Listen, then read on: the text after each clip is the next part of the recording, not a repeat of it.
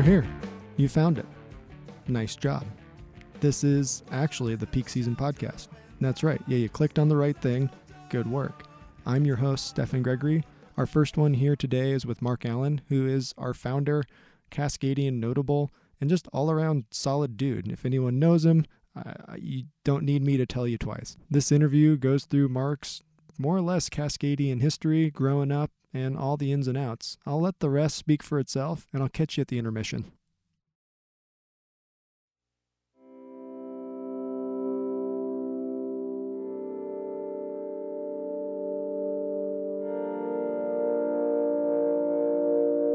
I don't know, man. What have you been up to at the Bureau lately? Yeah, let's see. What have we been up to? What is it? April 25th? Is that right? Something like that. Yeah. So this spring, it's kind of been a little bit of a shakeup for my normal springs. Last spring, I was being quarantined in Norway by the federal government. So a little bit unique. This spring, we're kind of back on our feet, but not up to our usual happenings of international guiding on skis in Western and Northern Europe, and I'm here in the North Cascades, just kind of figuring it all out again. And I haven't been here in the spring for 10 years, so it's kind of cool in some aspects. It's like I get to sort of relearn this place that I grew up in, but it's also a challenging, problem to have operationally. Guiding here in the spring is really challenging. It's especially April. It's like this transitional time between winter and summer. I know that sounds dumb, but I should say really winter and spring. April is like kind of the most dramatic month of that transition of the spring shed cycle and the winter snows becoming spring and spring-like. And there's all sorts of things to know that I just don't at this time. So I feel like I'm sort of treating this time like someone going through their AMGA ski guides exam.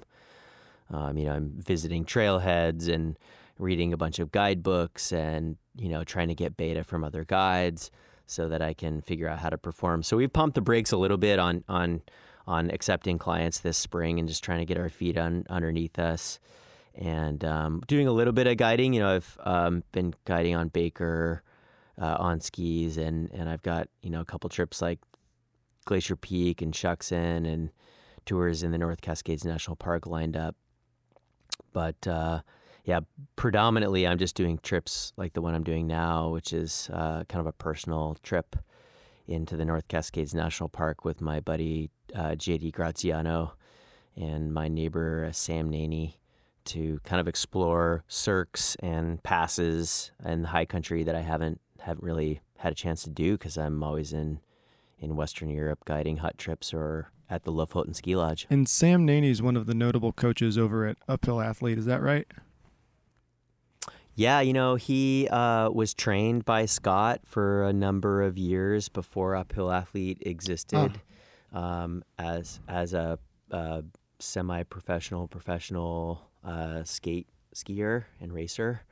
So he's, he's a pretty exceptional athlete. When you see him move in the mountains, you're just like, oh my God, that he just looks like he has no resistance, you know? Like compared to the way that you and I probably feel. But he has been promoted to the master coach, so Steve House and Scott Johnson can take more of a an ownership and director roles, and he's taking on the coaching with a number of new blood in the company, like Seth Keena-Levin, who's also a climbing partner of mine, and Allison Naney, Sam's wife, So yeah, there's they've got an amazing crew, so it's awesome to be able to spend some personal time with him in the mountains if you can hang on. Yeah, totally. And for me, working with Uphill Athlete as a guide, it's been awesome for my clients to have a coach to work through training for the goals on the other side of the coin, where I'm bringing the boots on the ground. Let's navigate, clip in, when to start, where to go, conditions. The coach is really bringing in that fitness component that really helps me out. And I've personally done a number of uphill athlete seasons, rock climbing and mountaineering, and only have good things to say. Yeah. I mean, I'm lucky enough to have these guys just up the road from our home office. And yeah, I mean, they're so inspiring to just see what Seth and Sam are doing on a weekly basis. It's just you have to sort of, make sure that you're not taking it, it's like, oh my God, like, what am I doing with my week? And you see what these guys are doing. And you're just stacked with athletes like that in the Methow, whether they're active or doing things on their rest days that are bigger than anything I've ever done.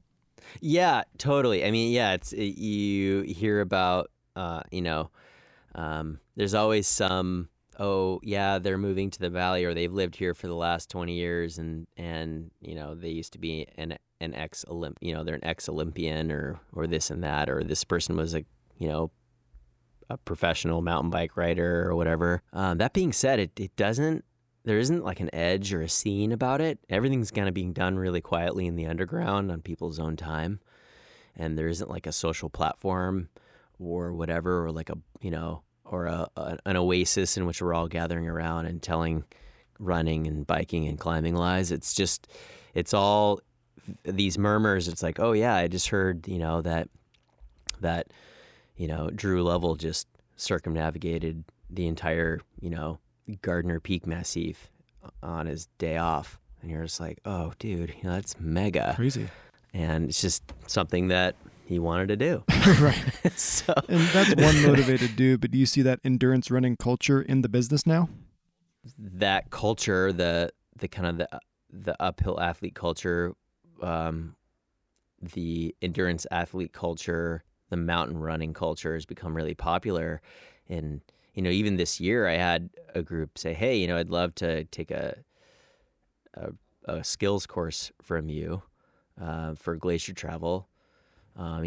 Two of the North Face running athletes approached us for teaching them crevasse rescue, and they want to do it because they want to do skimo races and big, personal traverses with the, lightest equipment possible. And that was not a thing that we were approached with in the past.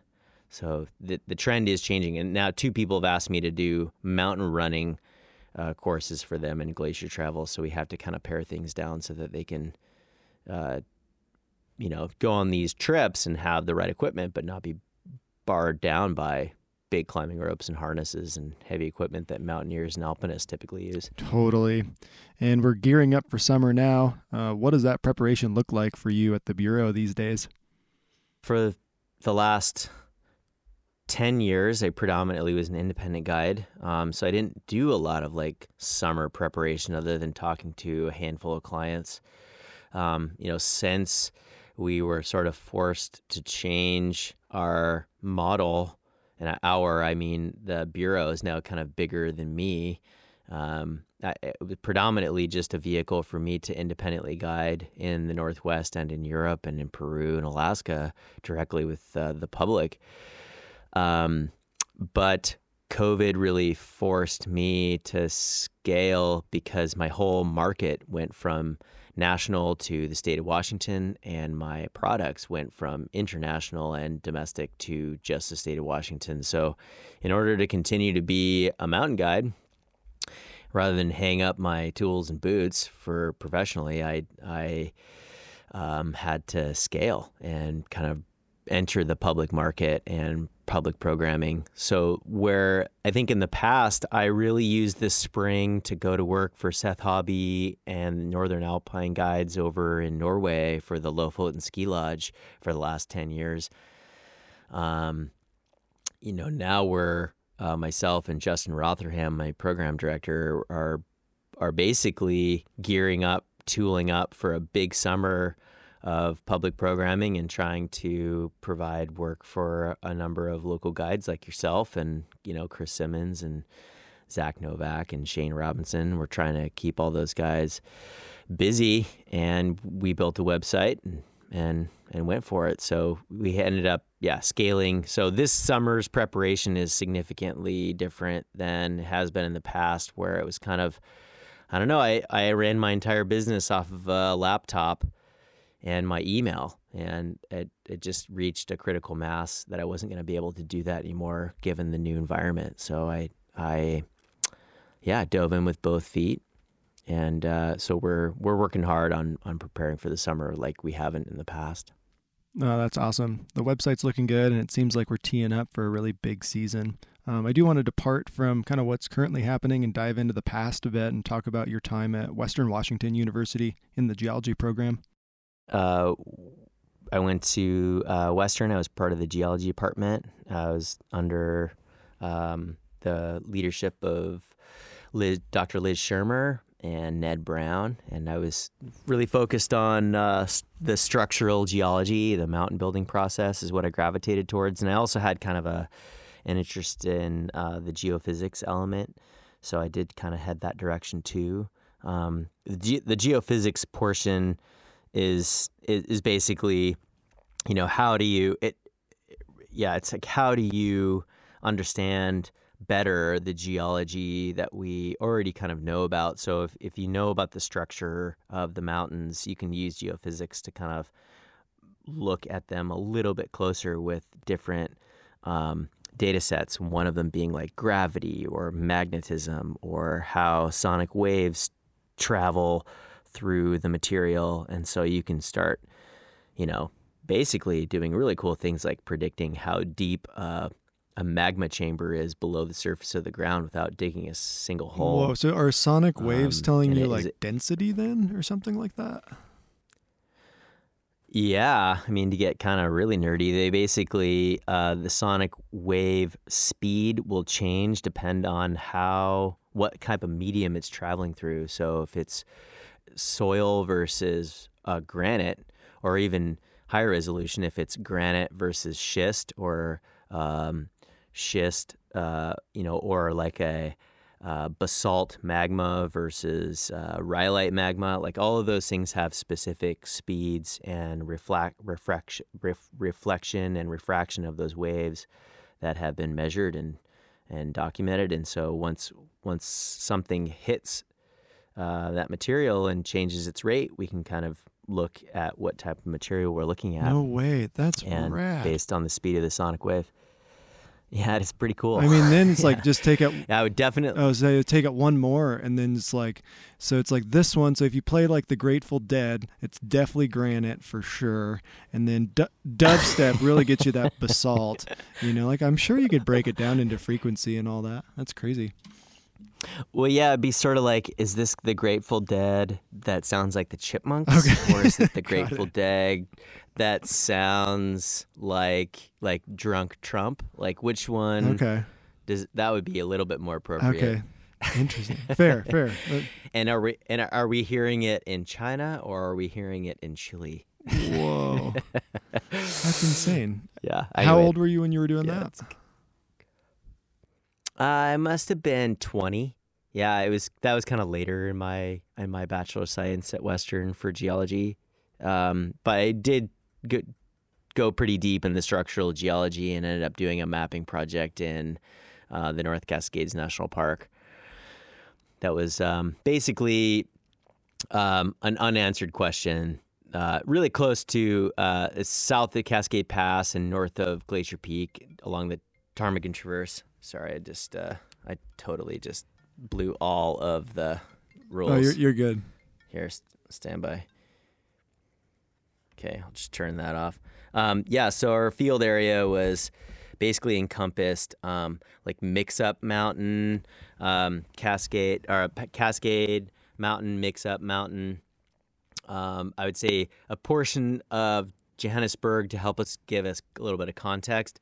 But predominantly it encompassed Mixup Mountain, Spider Mountain, Hurry Up Peak. Mount Formidable was kind of the the study zone right around the Middle Cascade Glacier, kind of that first 2 days of the Ptarmigan Traverse, or I should say first few hours, depending on who you are.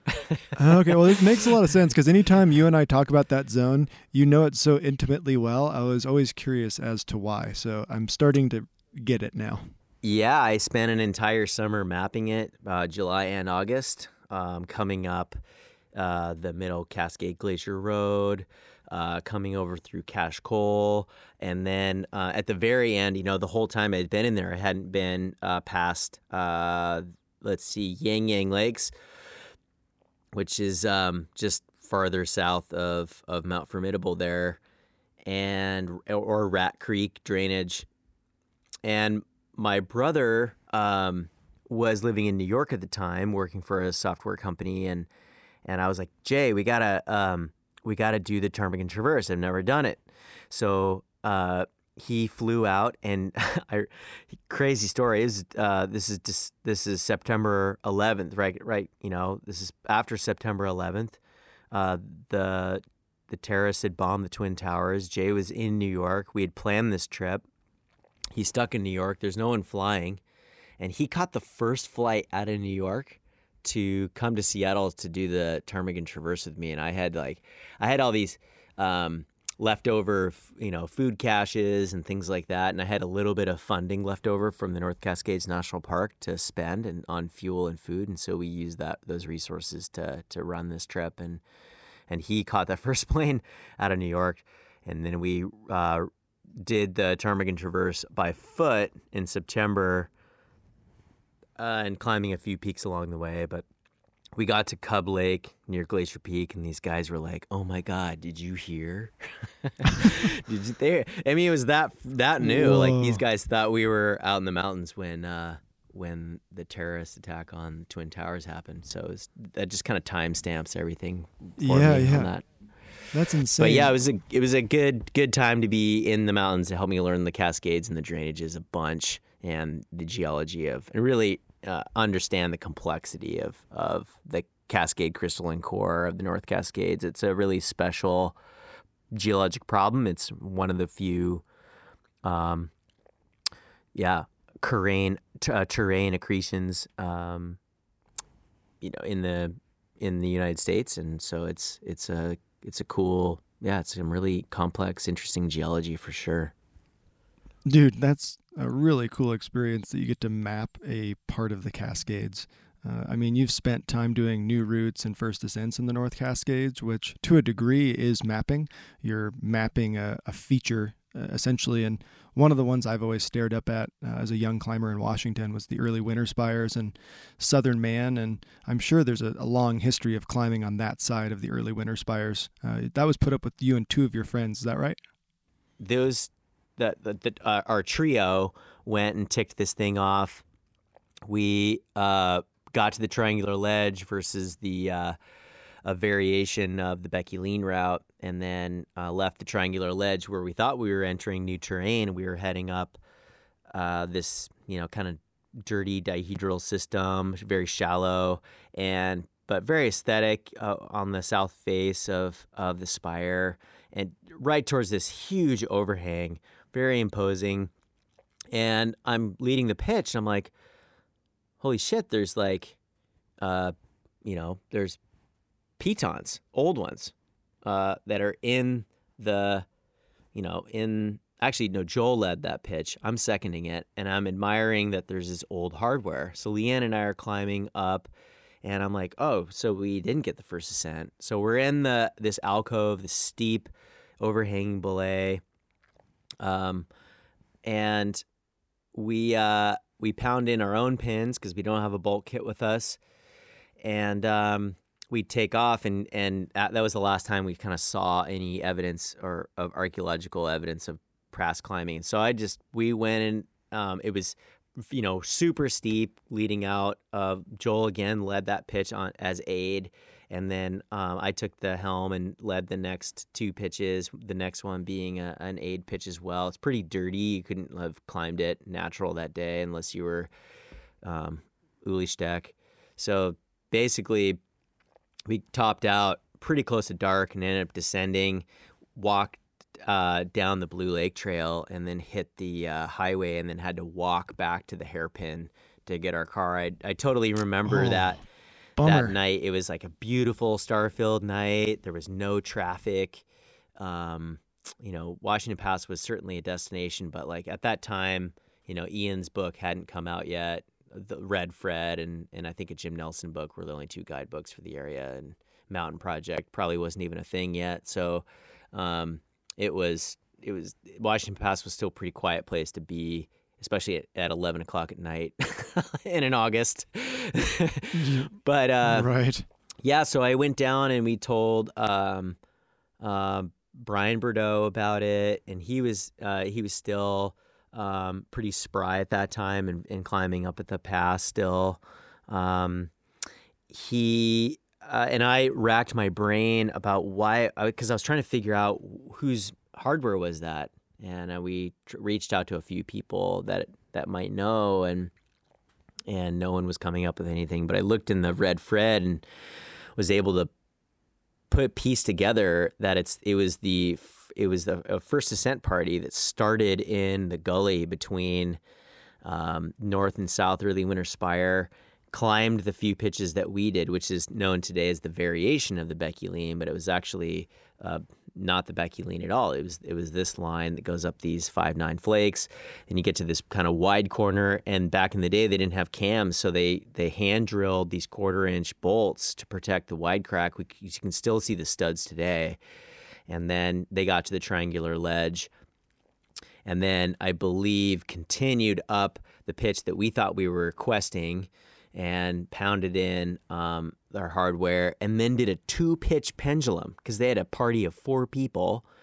3 of them were jugging the lines. It was taking them a dog's age to get up there. Mind you, this is 1966 or 67. And then real quick, so they're kind of corkscrewing around the mountain? Is that how I understood it? Yeah, exactly. So they're corkscrewing clockwise around onto the south face, and then they hit the triangular ledge, which Beckey hasn't been to yet.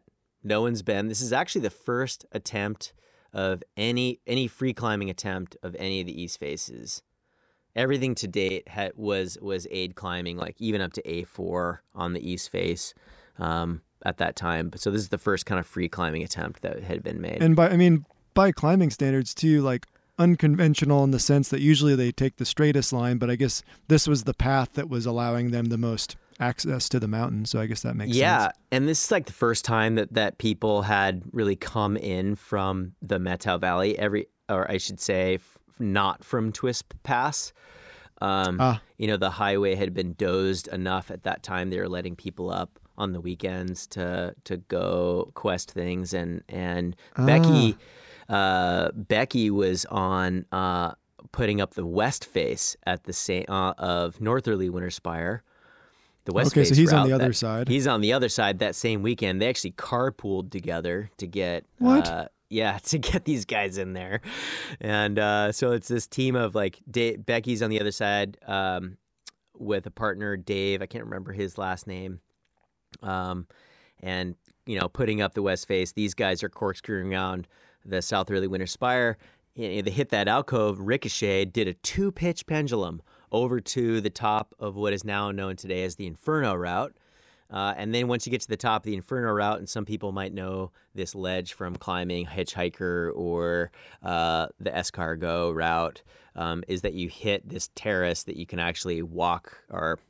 It's very pedestrian. It's still 4th class, 5th class, but you can get to the South Arete at that time. So this party climbed the same pitches we did to the alcove, did a 2-pitch pendulum, hit the Inferno ledge, walked that, climbed it up to the South Arete, which hits you at like the upper 3/4 of the South Arete, and then they took the South Arete to the summit. So it was like the most securitist line you could possibly imagine. Totally. And I would be remiss to not tell the listeners that you're also the president of the Methow Valley Climbers, and it's clear your passion hearing you talk about the Early Winter Spires and how much you've been in the area. When did the Methow Valley Climbers start? Yeah, the Methow Valley Climbers is a chapter of the Washington Climbing Coalition. So I'd have to say, they started when Index became, when Index was shut down because there was a death in the family that owned the property, the quarry, and that new ownership was not psyched about the public, it being a public climbing area, so they shut it down. The WCC was formed. I don't know exactly what year that was, but I'm guessing it was around 2010, 2009 when all that was going down. We formed the chapter when I moved back to the Methow Valley permanently. I believe it would be in 2018. Yeah, that sounds about right. Maybe 17. And it was clear that, the community was getting bigger. We were seeing a lot more visitation because of the route, prime rib, and the installation of Flyboys. So we had kind of some growing pains that were happening in the valley. And, honestly, my community was reaching out to me. I wouldn't say they were reaching out to me at all. It was more like I had been away professionally, and interacting with the AMGA, the American Alpine Club, fundraising for the WCC, and had all these networks. And I lived in Seattle for 3 years. And so that really helped us with the networking to start something and actually solidify some type of nonprofit or a climbers group in the Methow Valley to sort of deal with the growing pains that we're dealing with. And I approached Dave Havoc from the WCC and asked him, hey, like, how did you start the WCC and how does someone start a climbing club? And he's like, well, don't just become a chapter. We're trying this out. We're trying this on for size. We'll see how it does. And we got a really dedicated group, and those guys are amazing at how much time and effort they put into it. We did a really good job the first 2 years, getting motivated. We raised $29,000 for Fun Rock to give it a facelift, and we worked really hard with the Forest Service. And we really have to give a shout out to Zach Winters. He's the climbing ranger and with the Methow Valley Ranger District. And if it wasn't for people like Zach, then I don't know that the WCC chapter would actually exist or be as successful, because we have an advocate in the Forest Service. I mean, that dude's amazing. It's like we will mention something about what we want done in a meeting, and within 14 days later, he's like, yeah, I got the blue bag kiosks up, and we got those signs you guys talked about. Yeah, they're up too. No way. You're like, oh, we're still fundraising for that project. And to get... Well, it just showcases the importance of collaborating with nonprofits, land managers, and helping fill in the gaps where they have so much land to manage and sometimes not enough resources to do so. And we have a bunch of motivated people at climbing organizations that can come in and bridge that gap. Yeah. I mean, we have I really also wanted to reach out to the community. I don't have professional access to the corridor because of the moratorium on commercial access there. So it was just a really great way for me to sort of take my my unfettered energy and put it into something local, since I'm not able to work professionally on the spires. So that was kind of definitely had manifested itself in the Methow Valley Climbers, and it was just a great way for me to sort of reintroduce myself to the community that I was a huge part of, I'd say 10 years ago, and had, less and less to do as I was sort of figuring out my professional life and going through the AMGA process and whatnot, guiding internationally and such. So moving back to the Methow Valley full time definitely spearheaded the inception of the Methow Valley Climbers. That's awesome. Well, we've talked kind of a ton about domestic work and domestic climbing.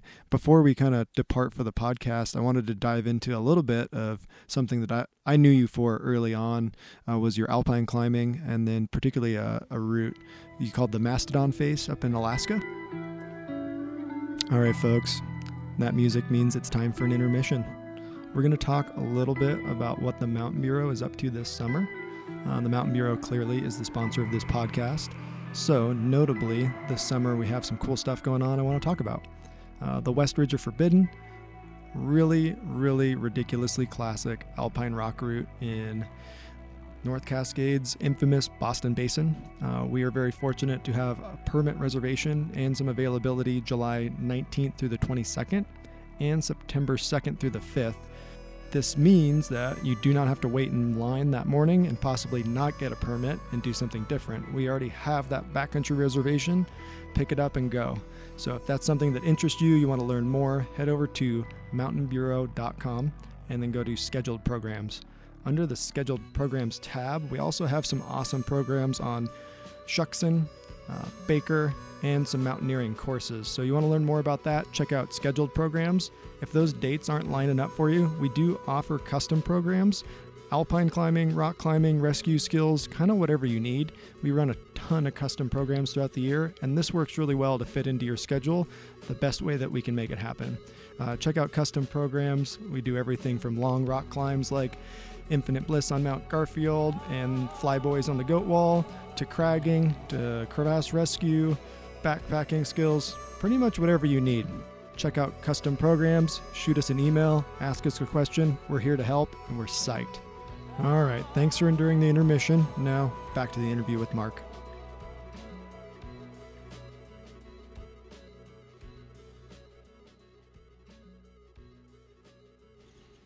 Yeah, right. Yeah, totally. Did you have a specific question about it, or did you want me just to ramble?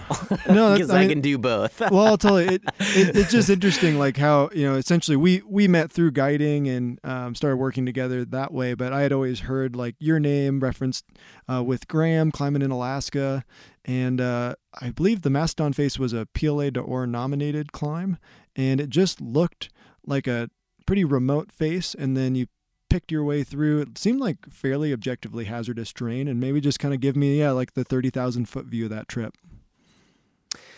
Yeah, if I can.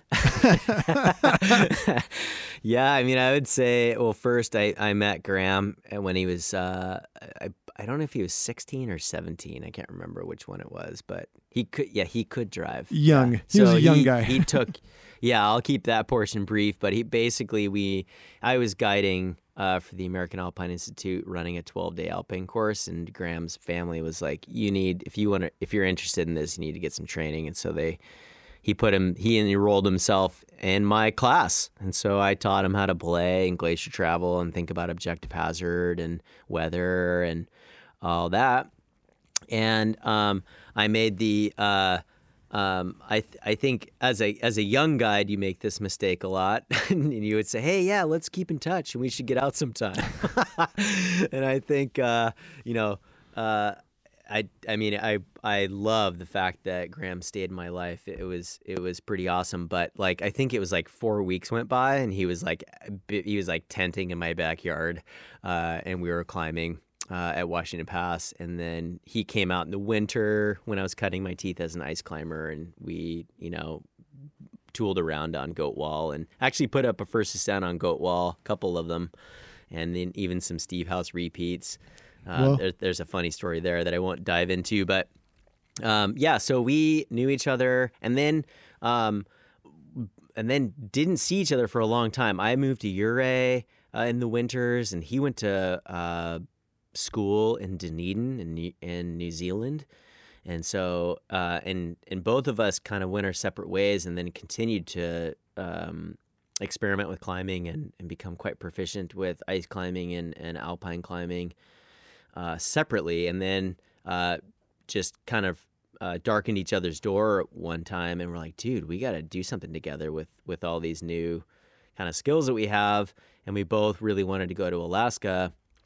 I had just been to Alaska for a month and had some pretty good success with Philippe Wheelock, and we, climbed the Moose's Tooth, and we made an attempt of a new route on Peak 11,300. We climbed 11,300. We climbed a variety of different objectives in that area. Made an attempt on a new route on Danbeard. Lots of failing, but lots of success. And Graham and I went and did a trip in 2010 in the Ruth Gorge. We established a route called Vitology on Mount Bradley, and that was kind of like, whoa, holy shit, we're actually, we can do this. Now, it was a little uncalculated how big we went, but we ended up going out for 100 hours instead of our planned 30. So that was, but we learned that we had like the skills and the fortitude to like deal with Alaska in a way that we didn't fully realize.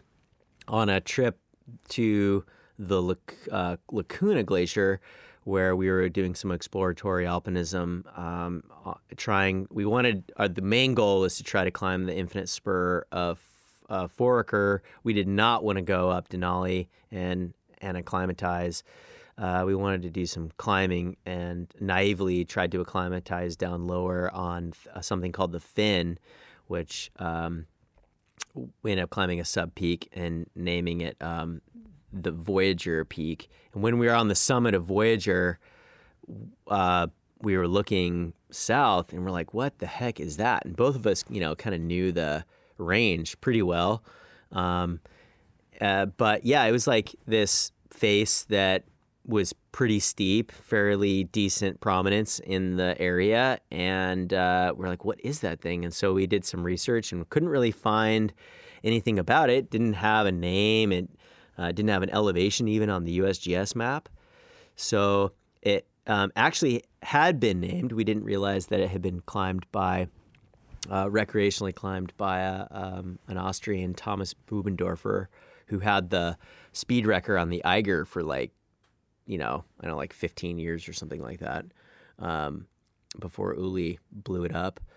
But so we honestly had picked this objective out of a photograph. Graham's like, that's what I want to do this season. I want to go back and climb that thing.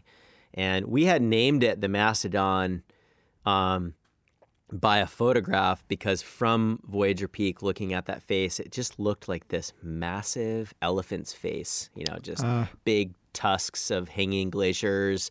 And, it was massive, steep, kind of scary. Mastodons are, basically woolly mammoths, and they're carnivorous. they're the animal, the megafauna that was roaming around in the Pleistocene in North America.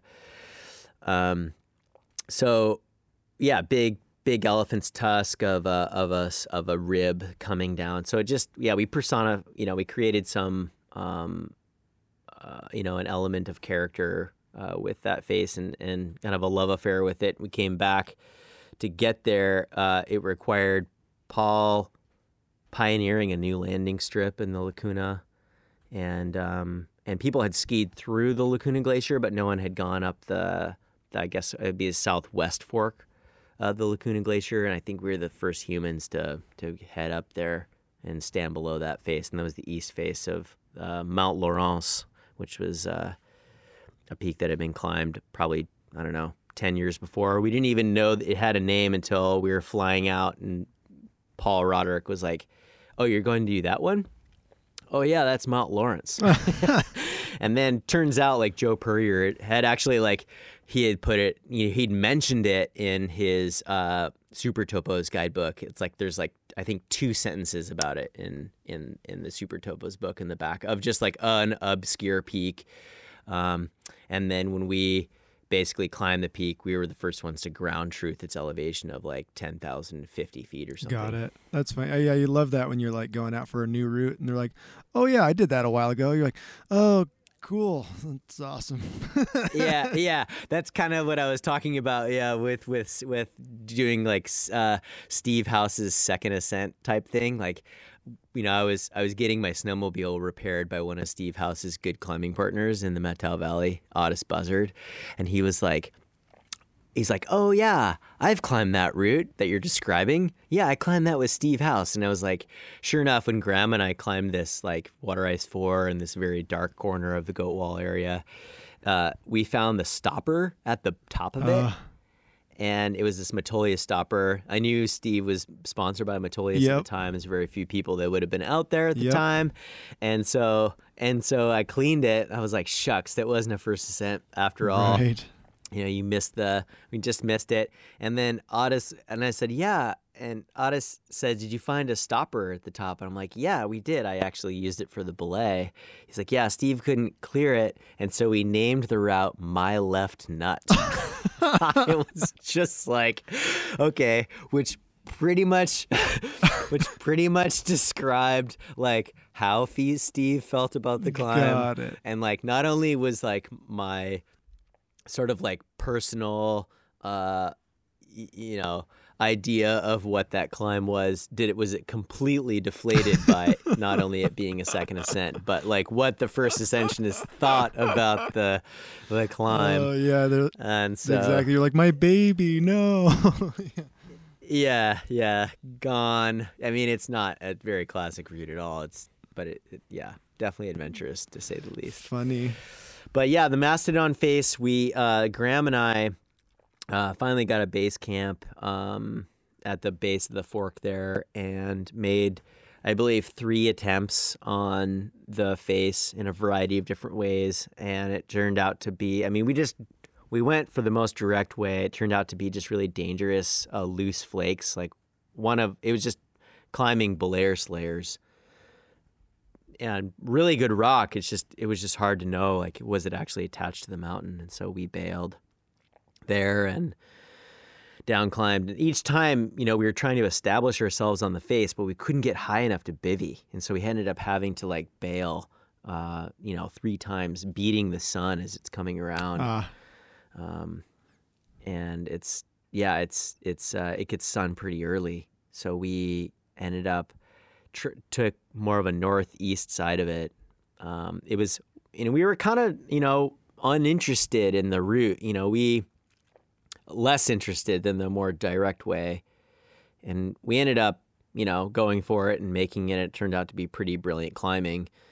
And lots of things to consider and challenges. And I remember at one point during the route, you know, Graham's like, I don't know, I just don't think we're moving fast enough, because we were moving really slow at one point. We got into these, like, basically the equivalent of kind of the Patagonian, the vertical, you know, vertical facets, the rime ice, and just like digging to try to make progress and like mantling on your tool to like try to get your feet a little higher after you dig through the facets. Yeah, it was just some wild climbing, all sorts of like inventive new ways that I'd never used my body in the Alpine to get through. And then, you know, I remember Graham at one point saying, you know, we're just not moving fast enough. He's like, I don't think we're going to make it. And I don't know where it came from in me, but I was like, Fat Lady is not sung, bro. We are going, we do not know if we just got to keep moving. And like, I don't know, going down the way we came seemed pretty involved. So I'd rather use my energy to go up.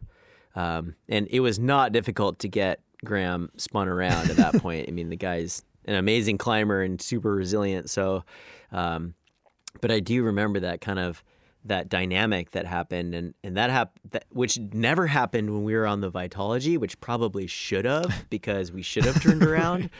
But this time it was like, I just felt like we had jetpacks on for some reason, because we had gotten through this really, really difficult section. And I was like, oh man, that cannot all be for naught. So we ended up kind of scarily wallowing through this, like 35 to 40 degree wind slab that had been basically generated over the last like 72 hours. And so we were just like praying that it had been had enough time to cure and bond, but we were definitely exposed, wallowing up that snow, and finally got through it and onto the ridge, and were able to bivvy finally. And getting on the ridge was also like pretty wild. There's these overhanging gargoyle cornices that were there, and the only way that we were able to protect ourselves was to take the double ropes. And I don't know if this was dumb or not, but it felt like really, really secure at the time.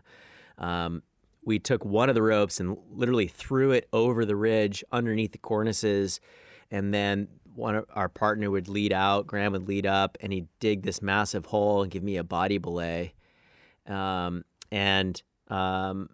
And then when it came time, and I couldn't actually like clear the rope around the cornice because it was underneath, and off the wrong side of the ridge, I just untie and he would pull it in and pull it into the anchor. So I had at least a tether to his belay. And then we were basically belaying these huge sweeping, like 50 meter pendulums off a body belay and like an ice axe back up on the ridge. Just very classic mountaineering style, old school protection. Nutty.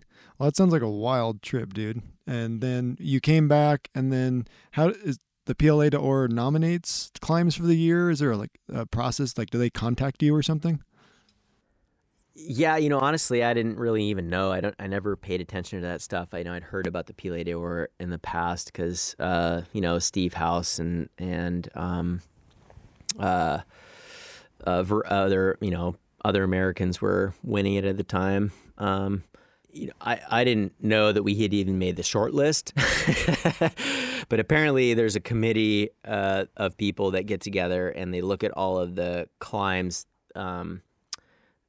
that have been established and reported to the American Up or the respective journals of each country, and they collect them and kind of make a long list, and then they get it down to a short list, and the short list is technically the is a pretty proud list in itself. And then they actually select nominees from that short list. And that's when they actually reach out to you.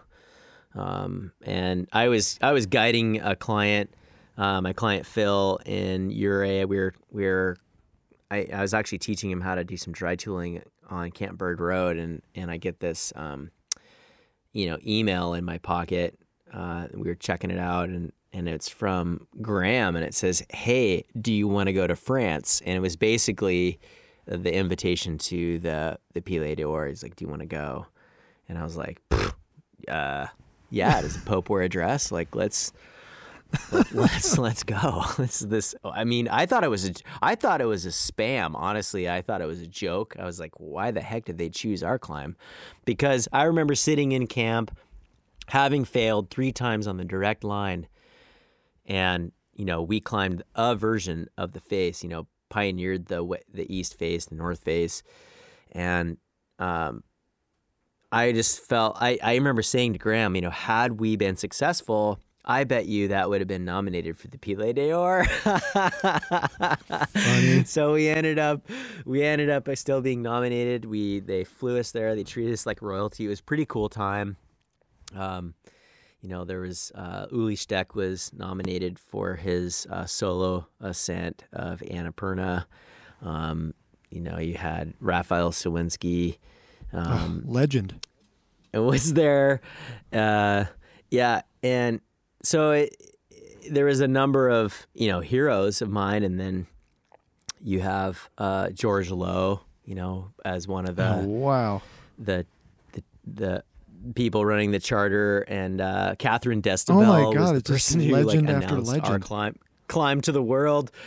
Yeah, so it was pretty surreal for me. I kind of felt like like the unassuming farmer that's at the Olympics, like the guy that wasn't really trying. Turned out the rest of the world thought what he was doing was pretty cool, and we went, I think what really, a lot of the other nominees that year, Simon Andermatten was also a nominee that year. And, like those guys all had been climbing like super remote, big routes on 7,000 meter peaks in like, the Karakoram or the Himal. A lot of the things were in the Himal. And I think the French and Lindsey Graham from the UK, he's one of the editors. I think it was really his doing that got us in the mix. I think he was just tired of kind of seeing the same old thing play out over and over again. And he really liked how 2, young bucks who were not professional climbers showed up, quested super deep into a national park in a very well-known area, being Denali National Park, and went and found like an unclimbed face in an unclimbed glacier in the United States. And I think that was like for them, that all kind of fit together as like a crescendo of the experience that they're trying to celebrate, rather than just the hardest line in the world, you know. And one of the things during the Pile d'Or ceremony in Courmayeur, Italy, I remember Simon saying, it's not about it being a hard line. It's about it being the easiest line up the hardest mountains. Huh, that's cool. And I was like, huh, well, that pretty much describes exactly what we did. We picked the path of least resistance. Not true, but, you know, I think, you know, there are paths of least resistance. I mean, it was soloed after all up the West Ridge, you know, Mount Lawrence. Sure. But, no, it still clocked it at M6, yeah. M7, something like that, right? Yeah. Graham led, still to this day, one of the most impressive leads I've seen in the mountains, an M7 on site. Very, very time consuming through some kind of rotten rock that led to a very thin section of ice that led to some more supportive ice above that. But there's a number of photos of it. I'm sure you could find one. Yeah. Somewhere, but it looks like a pitch, in the Ouray Ice Park. Yeah, cool. It's super wild. But yeah, I had a hard time seconding it at the time, and we were, we were both doing it with overnight packs. So. Right. Well, and then that was the first pitch. Oh wow. Yeah, that'll wake you up in the morning. Well, and then Graham's just become such a bit of a name alpine climber, and having roots coming from climbing with you, it's probably pretty cool to see that. And then he's also done some clinics with the Mountain Bureau last fall, right? Yeah, you know, it's really cool to see where Graham has taken climbing, and he's definitely been far more focused on the exploratory alpinism, where I kind of took the more professional guiding approach to my time in the mountains in the last 10 years. So it's been amazing to watch what he's done with training and his diet and just, you know, his curiosity. It's been really fun. And then now, you know, Bedworks, you know, we made all these little shitty videos for outdoor research when we were in our partnership of climbing things, and they were like on these basically like flip phones. So the quality was super low, but like I think that experience really kicked off Bedrock Filmworks. Totally. Well, I'll throw some of that in the show notes, some of Graham's work with Bedrock and that film. And mostly I just want to thank you for taking the time today. And I want you to kind of shout out to the Bureau. How can people connect with you this spring and summer for guiding? Yeah. So, well, clearly the easiest way would be just to go to our website and kind of shop around, and that's how you can find out about kind of our up-to-date programs. And now I will say that, you know, we're definitely transitioning from maybe just being an independent guide and going to a more public-facing. So we haven't put all of our programs on there, like, you know, the Matterhorn and Peru, but we're not really operating because of the whole COVID pandemic to that level quite yet. So we're really focusing on the Pacific Northwest, Alaska, and Cody, Wyoming at the moment, until things open up a little bit, and then we'll turn on the European programs and Peru and Alaska to greater magnitudes. But yeah, go to the website. We've got, you know, an awesome network of local guides. All the guides that we hire and work with are working within their scope of practice, are either in training through the American Mountain Guides Association under supervision, or they're licensed through the American Mountain Guides Mountain Guides Association in their discipline.